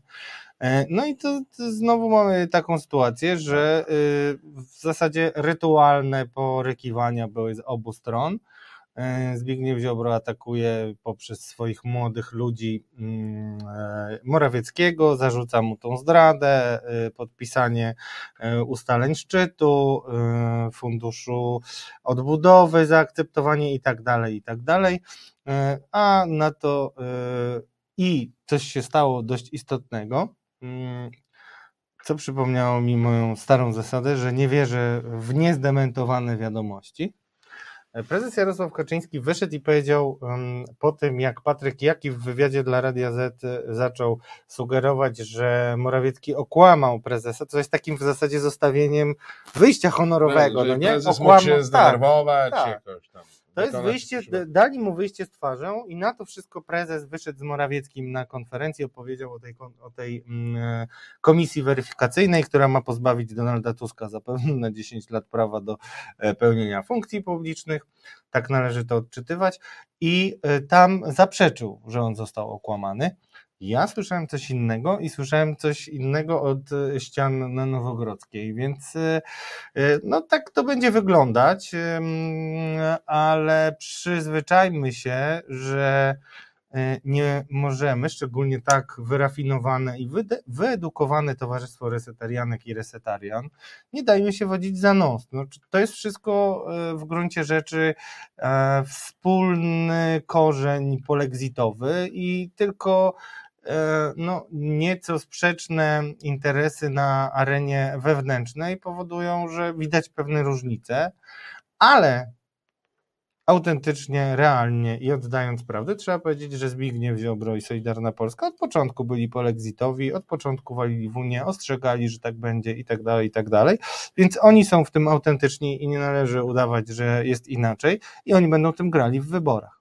I teraz powiem jeszcze coś, co Państwa zaszokuje, mianowicie yy, okazuje się i yy, słyszę to w szeregach Solidarnej Polski, że mają pomysł na Game Changer i chcą do siebie skaperować Beatę Szydło, która jest z nimi bardzo, bardzo blisko od zawsze i wprawdzie dzisiaj jeszcze nie ma jasnej deklaracji, ale oni wierzą, że ją skaperują i być może jej nienawiść do bankstera, bo tutaj przy okazji mamy nowy, nowy, nowy leitmotiv Solidarnej Polski, czyli okazało się, że w PiSie jest frakcja banksterska i ta frakcja banksterska współpracuje z Unią, z Unijczykami, tak, polskiego pochodzenia.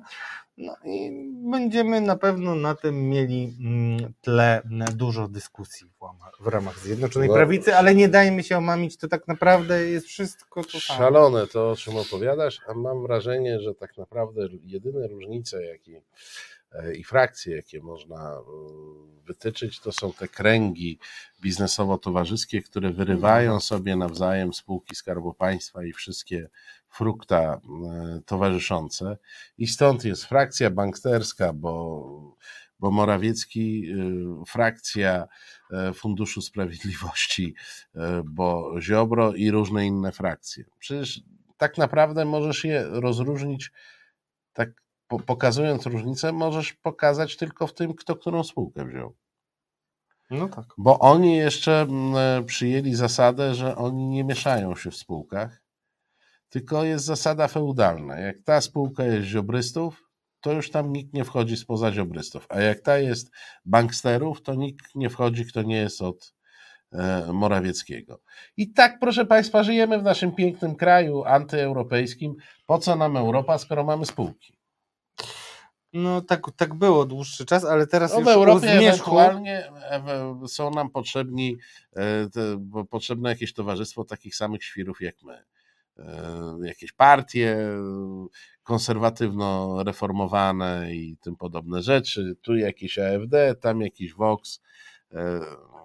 A jeśli o Voxie mowa, to tylko odnotujmy w ramach polexitowych newsów, że odbyło się spotkanie Jarosława Kaczyńskiego z panem liderem Voxu, panem Abaskalem, który y, chyba po to się to odbyło. Y, panowie sobie porozmawiali, tam Radosław Fogiel się pojawił, no i y, komunikatem po spotkaniu było to, że Abaskal zdecydowanie skrytykował rosyjską agresję, czyli że oni pokazują, że ci ich antyunijni sojusznicy y, jednak... Y, jakoś koniec końców wydają z siebie takie krytyczne opinie. Przynajmniej tak chcą zamknąć jadaczki krytykom swoim. No ale wiesz, no z Orbánem ich niewiele różni, no to w zasadzie bar- bardzo podobną mają ocenę sytuacji, powiedział pan. No i ci madziarofile tak cierpią już. Nie mogą, muszą się ukrywać w swojej miłości dla Putinowskiego. No to zobacz, że to było sieci, nie? A najbardziej ukrywającym się madziarofilem to jest jednak twój ulubieniec Sakiewicz. Tak, jak, tak, on jako jest... Sakiewiczu tak. Mowa, ja Państwu chcę zwrócić uwagę, że sto trzydzieści dwa głosy to naprawdę nadal za niska frekwencja. Ogląda nas w tej chwili prawie czterysta osób. A to jest, proszę Państwa, no... Słabizna, słabizna, ja nie wiem czy... Z... A w czym jest problem? Nie możecie się zdecydować, czy wstydzicie się? Nie podpadniecie mi, jeśli zagłosujecie na Karnowskiego. Ani mnie nie podpadniecie, no nie, jeśli zagłosujecie na Sakiewicza. Zresztą muszę Państwu powiedzieć, że ja miałbym kłopot na kogo głosować, bo ja ich obu kocham. Hmm. Chodź, masz wielkie serce. Mam, choć powiem Ci, że chyba Kremlowskiego jednak. A. Jednak, no, jak po przemyśleniu. Po przemyśleniu Eee... Ale, ale to ja może was jeszcze skłonię taką małą anegdoteczką na Tomasza Sakiewicza po tym jak nabrał no siły, yy, mówi się teraz Kingpin Kingpin to taki był taki wielki, tak zwany ważniak w świecie Marvela, to jest taka komiksowa kraina, tam Spider-Man walczył z ważniakiem, to jest Kingpin. Ale muszę Ci powiedzieć, że to faktycznie ten świat, który obserwujemy jest taki komiksowy. No jest, coraz bardziej. Jest, jest tylko naj, najbardziej mnie bawi to, że w tym świecie Supermanem jest Jarosław Kaczyński. No tak. To mnie nieustająco w tym, w tym komiksie w tym komiksie bawi. Jak myślisz, dlaczego osłabła kwestia Europy? No ona medialnie osłabła. No, do rzeczy zero. Na chwileczkę. Sieci tak naprawdę, gdyby nie niezłomni tacy jak Terlecki i Reszczyński, dziecko wielu ta- ojców. Cisza przed burzą. To byłaby cisza. Ewidentnie cisza przed burzą i tutaj oni moim zdaniem nie chcieli y, dawać paliwa y, tym, którzy jednak cieszą się z tego, że Igor Tuleja y, został y, przywrócony. Tam jeszcze przy okazji to jest też bardzo ważne i to niestety pokazuje cynizm tej ekipy i takie oderwanie zupełnie od interesu państwa, y, bo okazało się, że nagle Sąd Najwyższy mógł ocenić, wbrew temu co prokuratura robiła latami, siedemset czterdzieści dni bez orzekania sędziego Tulei, że prezes, że, że sędzia Tuleja nie popełnił żadnego przestępstwa, a ja cały czas Państwu przypominam, że on podpadł najbardziej tym, że y, ogłosił zezna- to, co zeznawali, y, kłamiąc, bo nam nie dało się tego spójnie pokazać na temat posiedzenia w sprawie budżetu w sali kolumnowej. Po tym wszystkim był pucz i tak dalej. I to jest jego największa wina. Nie używaj ich słownictwa, pucz. A pucz, no nie, ale no to, to jest ten nie pucz, kiedy odjadę. Tak. No, no nie, no, ale wiesz, no to... to bo... No ale to jest taka paranoja, że naprawdę, naprawdę uważasz, że się tak wpisałem tutaj w propagandę, przecież moja mina mówi wszystko. Ja e, no... Nie, no ale wiesz, dla, dlaczego ci zwracam uwagę? Dlatego, że przejmujemy ich język i ich terminologię i nawet niechcący zaczynamy im służyć. Ja nie mówię, to że ty prawda. w tej chwili wykonałeś woltę polityczną. Ale to jest prawda, to jest bardzo słuszna uwaga i ja mówię zupełnie poważnie do Państwa, żebyśmy po pierwsze, e, zbyt wielu ludzi spotykam ostatnio, którzy się urządzili w tym miejscu ciemnym e, i im to przypominam i bardzo bym chciał, żeby Państwo się tam nie urządzali, bo wiecie, gdzie jesteśmy, ale używanie e, takich słów z narracji pisowskiej powoduje, że nam się przebudowuje... E, Świat przedstawiony. Widzicie tutaj ten. Kurczę, jakiś ty mądry. No, jakiś ty mądry. To Państwu powiem. Może ja ci jakoś przy, przywiążę ten mikrofon, bo to jakoś źle wygląda. Słoń trąbalski. Źle wygląda, ale proszę Państwa, na szczęście dla mikrofonu Radka czas nam zaczyna uciekać. Ostatnie chwile na głosowanie. Proszę Państwa, sto czterdzieści cztery głosy. Jak my prześlemy protokół z tego głosowania do najwyższej instancji ochotniczych batalionów rezerwy ochrony wyborów na Nowogrodzką, to nie wiem, czy nam klepną czy nam klepną te wyniki. Bożena mnie prosi, żebym nie używał słowa ekstraordynaryjny, ale ja go używałem, zanim było modne.